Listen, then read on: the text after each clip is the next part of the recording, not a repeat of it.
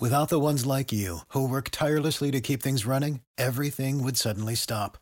Hospitals, factories, schools, and power plants, they all depend on you. No matter the weather, emergency, or time of day, you're the ones who get it done. At Grainger, we're here for you with professional grade industrial supplies.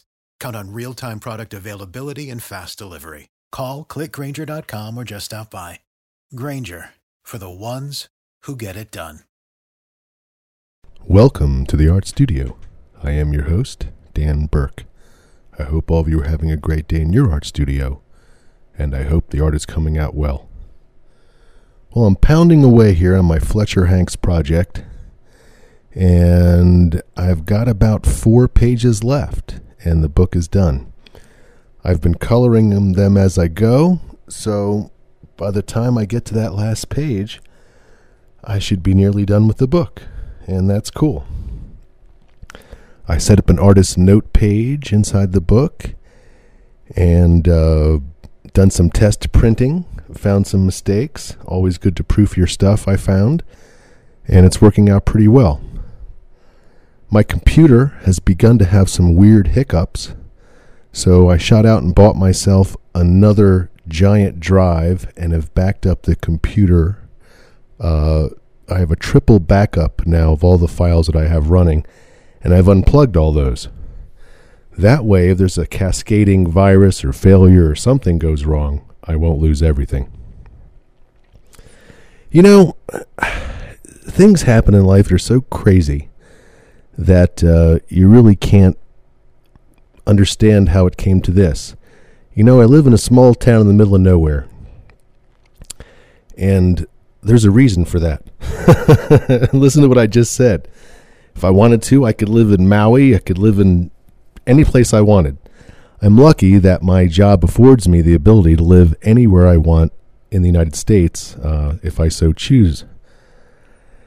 And, uh, you know, I, think that, uh, well, if you go back into the annals of this uh, show history, if you go back, I don't know, maybe 15, 20 shows, you see a show or you listen to a show where I address directly Jeff Lafferty.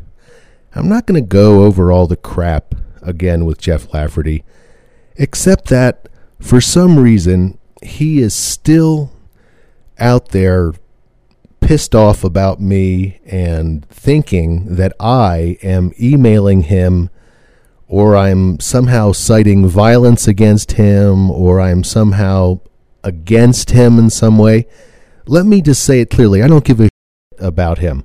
I don't care what he does. I don't care where he goes. I do care that he goes on the internet and tells people that I'm somehow bugging the crap out of him when he's been the one bugging the f- out of me. Oh my God, he has bugged the living crap out of me. I got two emails today from him today. Well, well, you know, I just want to say something very clearly. I am not after him, don't care about him, not not angry with him, uh, sort of weirded out by him. And I guess the way he is weirded, he pretends to be weirded out by me, like Dan is trolling me and emailing me and doing all this crap. Well, none of that's true. I don't give like again a damn what he does. He's he's free to do whatever he wants to do, whatever that is. I don't know. I don't care. You know, someone contacted me and said, "Hey, you've got to look into this." So, and that's what I do. I look into it, and so I did. In the big scope of things, it's pretty harmless, really, because it's not true.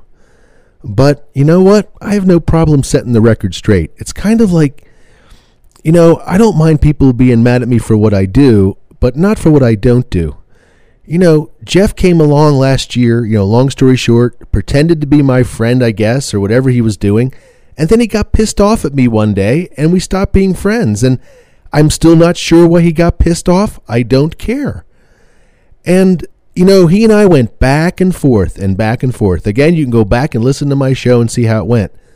But right in the middle of that, since that time, I looked at him and he's like living in a shack in the middle of nowhere, making no money. And I said, This is absolutely pointless for me and for him, frankly. You know, it's like, what am I fighting with this poor bastard for? He doesn't have two nickels to rub together. It doesn't make any sense. You know, in other words, if I sue Jeff for defamation of character, which I would do if he had money, that would make sense, but it doesn't make any sense. You know, I monitor all my emails with another private service. There's a third party who checks what I do, what I say, and how I conduct myself. Now you're saying, why would someone do that? Why would someone keep a diary of what they do and who they write to? That way, nobody can come along and lie about what you say and what you do. You can verify what you do. So, you know, Jeff and I went back and forth, and I have the documentation of all that crap. And you know what? He and I never threatened each other physically. Jeff kept demanding money from me, or he was going to reveal my secret that I'm this gay person, and I don't if he reveals it. It's not a secret. I've already talked about who I am and what I'm about, and don't give a damn what people think, especially him. But he wrote me about five letters demanding money, essentially trying to blackmail me. You know, as far as I'm concerned, he's a huge weirdo pain in the ass. The exact same thing he says about me. So I guess it's all a bit of perspective. From his point of view, anybody that, you know, whatever stands up to him, I, I didn't even stand up to him. I just got tired of him bugging me. It's it's the weirdest, craziest thing, one the craziest thing that's ever happened to me on the internet, and his name is Jeff Lafferty. You know, I'm not saying I'm an angel. I'm not saying I'm perfect. I'm just saying that this guy has harassed the hell out of me and then pretended that I'm harassing him. That's the fact. That's how I see it. That's the way I understand it. And I don't get it. I, I don't understand why he keeps coming back. What, what is he trying to gain out of this? I'm completely clueless on the whole thing. It makes no sense. But I'm going to address it and call it out right here because these are the facts. You know, most of my life is spent taking care of my daughter, working on my books, and and doing my thing. I mean, that's what I'm up to and you know, I'm pretty concerned with the state of America right now. I think we lack leadership in this country in a way that is absolutely frightening. It's off the hook. I don't know, you know, who to vote for in the upcoming election because it seems like every one of them is bat crazy. That's the truth. They all seem crazy to me at some respects or have flaws or you know i guess the closest thing i have to someone to vote for is bernie sanders because i love his ideas of breaking up the banks and breaking up those big corporations that are running the world. He's the only one even talking about it. Now i don't think he's going to get elected but thank god he has brought up the discussion so that people even in a small way are aware of what's going on. You know in flint michigan the water is poison. And that is just indicative of what's going to happen all over the country. They would rather not invest in clean water, schools, hospitals, all the things that people need, and let the whole middle class and the lower class just go to hell in this country. They don't care. The top 0.01% are richer now than they've ever been, and everybody else, that includes you and me, has never been poorer. We live in a crazy upside down in history, and you know that I have to say, you know, for better or for worse, occupies a lot of my time, thought, and other things. Like I, I follow this, you know, like what's really happening in the world, what's happening in Flint, Michigan, what's what's happening in California with that you know, it's been going on since November. The, the, big gas leak, you know, all this stuff making people sick, poisoning the atmosphere, and and they act like it's not going on. They hardly cover it, you know. And finally, they go, "Oh, methane leak in California." My friend, not just a methane leak, and this is just the beginning. As the globe heats up, more and more methane leaks. Oh man, I was talking to a guy who's one of the smartest people I've ever met. He is really, really smart. He's one of these guys who's so smart, it's like rocket scientist level. I don't want to tell you what he does for a living because I think that would say too much, but let me tell you that he deals with numbers all the time. Not a teacher or anything like that. He makes a fortune. He's very, very well paid when he thinks about what he thinks about. Anyway, he told me. He said he said there's no way that we're getting off meth, uh, fossil fuels. He said, you know, we're going to be using oil till the very last day. And he said, you know, parts of the earth are going to become uninhabitable. Uh, the food supply chain, other things are going to fall apart. And he goes, and when it happens, it's going to happen fast. Now, doesn't that sound like one of those crazy people from those shows who were living in the bunker with the shotguns and the dried food pellets and the water bottles going, you know, I'm waiting for the end of the world? Right? Doesn't it sound like some kind of crazy talk like that? The thing is, this guy, he's the exact opposite of that. He's, he is literally working for the big corporations in a way that he's able to see all of this so clearly. And he also understands bubbles and banking and money, international finance and business. And he understands the big picture of world trade and how everything is interconnected and how it is affected and what eventually is going to happen. So, you know, if anybody thinks they're going to be turning off, you know, the oil or the gasoline anytime soon and be switching to electric cars and clean energy, it's not going to happen. The corporations won't allow it. And by doing so, have pretty much signed the death warrant of everybody on this planet. No kidding, kids. In 50 to 100 years, this planet is going to be nearly uninhabitable for human beings. We've put so much fossil fuel into the air that then goes into us and the ocean and the ground, superheating the earth. Oh, it's we are living in a, in a crazy time. And for anyone who studies this, you know what I'm talking about because what's coming in the next 20, 30, 40, 50 years is catastrophic to our way of life. And, you know, there seems to be no end in sight. Uh, they go and they have, you know, symposiums about it, and people fly in and go, Yeah, we've got to do clean energy. In the meantime, they're screaming, you know, dig, baby, dig. You know, let's get the oil, let's get the coal, let's get it all going. We need more oil, we need more coal. And I understand that's what leads to electricity and industrialization, but that's the very thing that's going to undo us. And I'm not pointing any fingers anymore because we all grew up in this. Like, we never had a choice. The electricity was on, and they were burning oil to keep the electricity on. This is how it's been since I remember. So I don't think there's much hope for change as far as changing us from the power grid. It's really a frightening time. So, you know, I don't think I'm going to be, you know, starting to dig a bunker or anything out back. I don't think it's going to come to that for me, but I'll definitely be one of the first to go because I'm a soft artist who needs air conditioning and heat and uh, so on to survive. I could not survive in the wild out there, you know, shooting deer and skinning them to live. It's not going to happen. Anyway, I'm being a little facetious there, but maybe not, because, you know, I've seen things fall apart before. In history, things have fallen apart. And uh, I don't see that the situation we have now is tenable. It's a house of cards, and it just gets worse and worse. And what's going on in Flint, Michigan is just indicative of the whole thing. You know, the governor gave $2 billion back in, you know, tax money to his buddies and now there was a big shortfall in that state, so he decided, against everyone telling him, to switch to the bad water supply, which has now poisoned everybody, made everybody sick, and will make people suffer from generations to come. But you know, he pretends not to know what happened.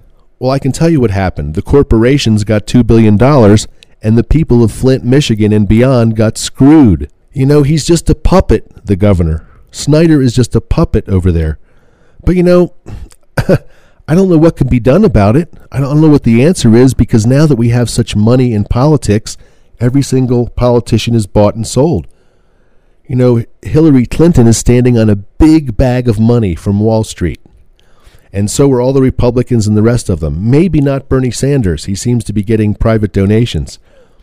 But you know, when candidates are bought and sold, they're beholden to the people who gave them those billions of dollars the lobbies and you know the super PAC money, it, it, they make it sound so sort of not threatening, but all it really is is super super rich people grafting off the middle class and the lower class. Medical, student loans, insurance, private prisons. This is how the, the 1.0% is grifting all the money out of us, the middle class. There's no, you know, you have no choice now if you go to college but to go into some kind of horrible debt as if you bought a yacht. You know, there's no chance to build a business in your lifetime because you're horribly in debt. I've often said this, but it seems like there's a level playing field, but there isn't. It's as if you showed up to play Monopoly, but they started the game a hundred years earlier than you. All the good properties, all the good things are gone, and they're just charging you rent. You know, we have a lot of freedom in this country, and God bless this country, but the, the founding fathers would be sickened by what's happening today. We literally have a bought and sold Congress, uh, and it's horrible. The big corporations run the world and run this country, and they're out of control. All they care about is the next quarter's profits, and they always have to beat that. And and they will destroy themselves to do that. They will, like a snake that eats its own tail, they will do that to create a profit. You know, they'll cut a hundred thousand jobs to create a profit when actually you can't cut yourself into profitability. It doesn't work that way. You just keep cutting and cutting and cutting until you end up with the water in Flint, Michigan, and everybody's poisoned. That's exactly what's going on. And we, the poor people, the middle class, we're the ones who it's going to fall on and who are suffering. You think the rich people and their mansions are suffering? Hell no. You know, they confuse us in this country with, you know, Muslims and black people and white people and race. But the real thing that's going on in this country, in this world, is a class struggle between the super rich who want everything and everybody else who just wants to survive and make a living and provide for their family. That's the fact. Anyway, that's what consumes me most of the time uh, in my thoughts. And I'm really hoping that someday a leader is going to step forward in this country and help bail us out of this. Someone who can do it because we are in trouble. You know, I think we need a coalition of states to come together and to have political reform and a whole bunch of other things. This has been suggested by Elizabeth Warren and other people who are a lot smarter than me. And I think that's what has to be done, but it's not going to be done because the corporations are going to throw billions and billions of dollars at this to make sure it's not done. And that's the part that's so scary and so frustrating. What kind of world are we providing for our children? We're just going deeper into some crazy debt all the time. It's a house of cards and it can't last. Anyway, I was fortunate enough to be able to draw all day today. I'm sitting here now inking. Uh, uh, I'm doing six panel pages here in this one section of the book, so I'm inking panel four right now, and I'm going to ink panel five, and uh, onto some coloring, and then off to bed. So that's what I've been doing today. Uh, things have been busy here in the art studio. Been very uh, happy with how things are going, so no complaints. I hope all of you are having a great day in your art studio. Keep carrying on, keep doing your thing and have a great day. Bye bye. With the Lucky Land slots, you can get lucky just about anywhere. This is your captain speaking. Uh, we've got clear runway and the weather's fine, but we're just going to circle up here a while and uh, get lucky. No, no, nothing like that. It's just these cash prizes add up quick. So I suggest you sit back, keep your tray table upright, and start getting lucky. Play for free at LuckyLandSlots.com. Are you feeling lucky? No purchase necessary. Void where prohibited by law. 18 plus terms and conditions apply. See website for details.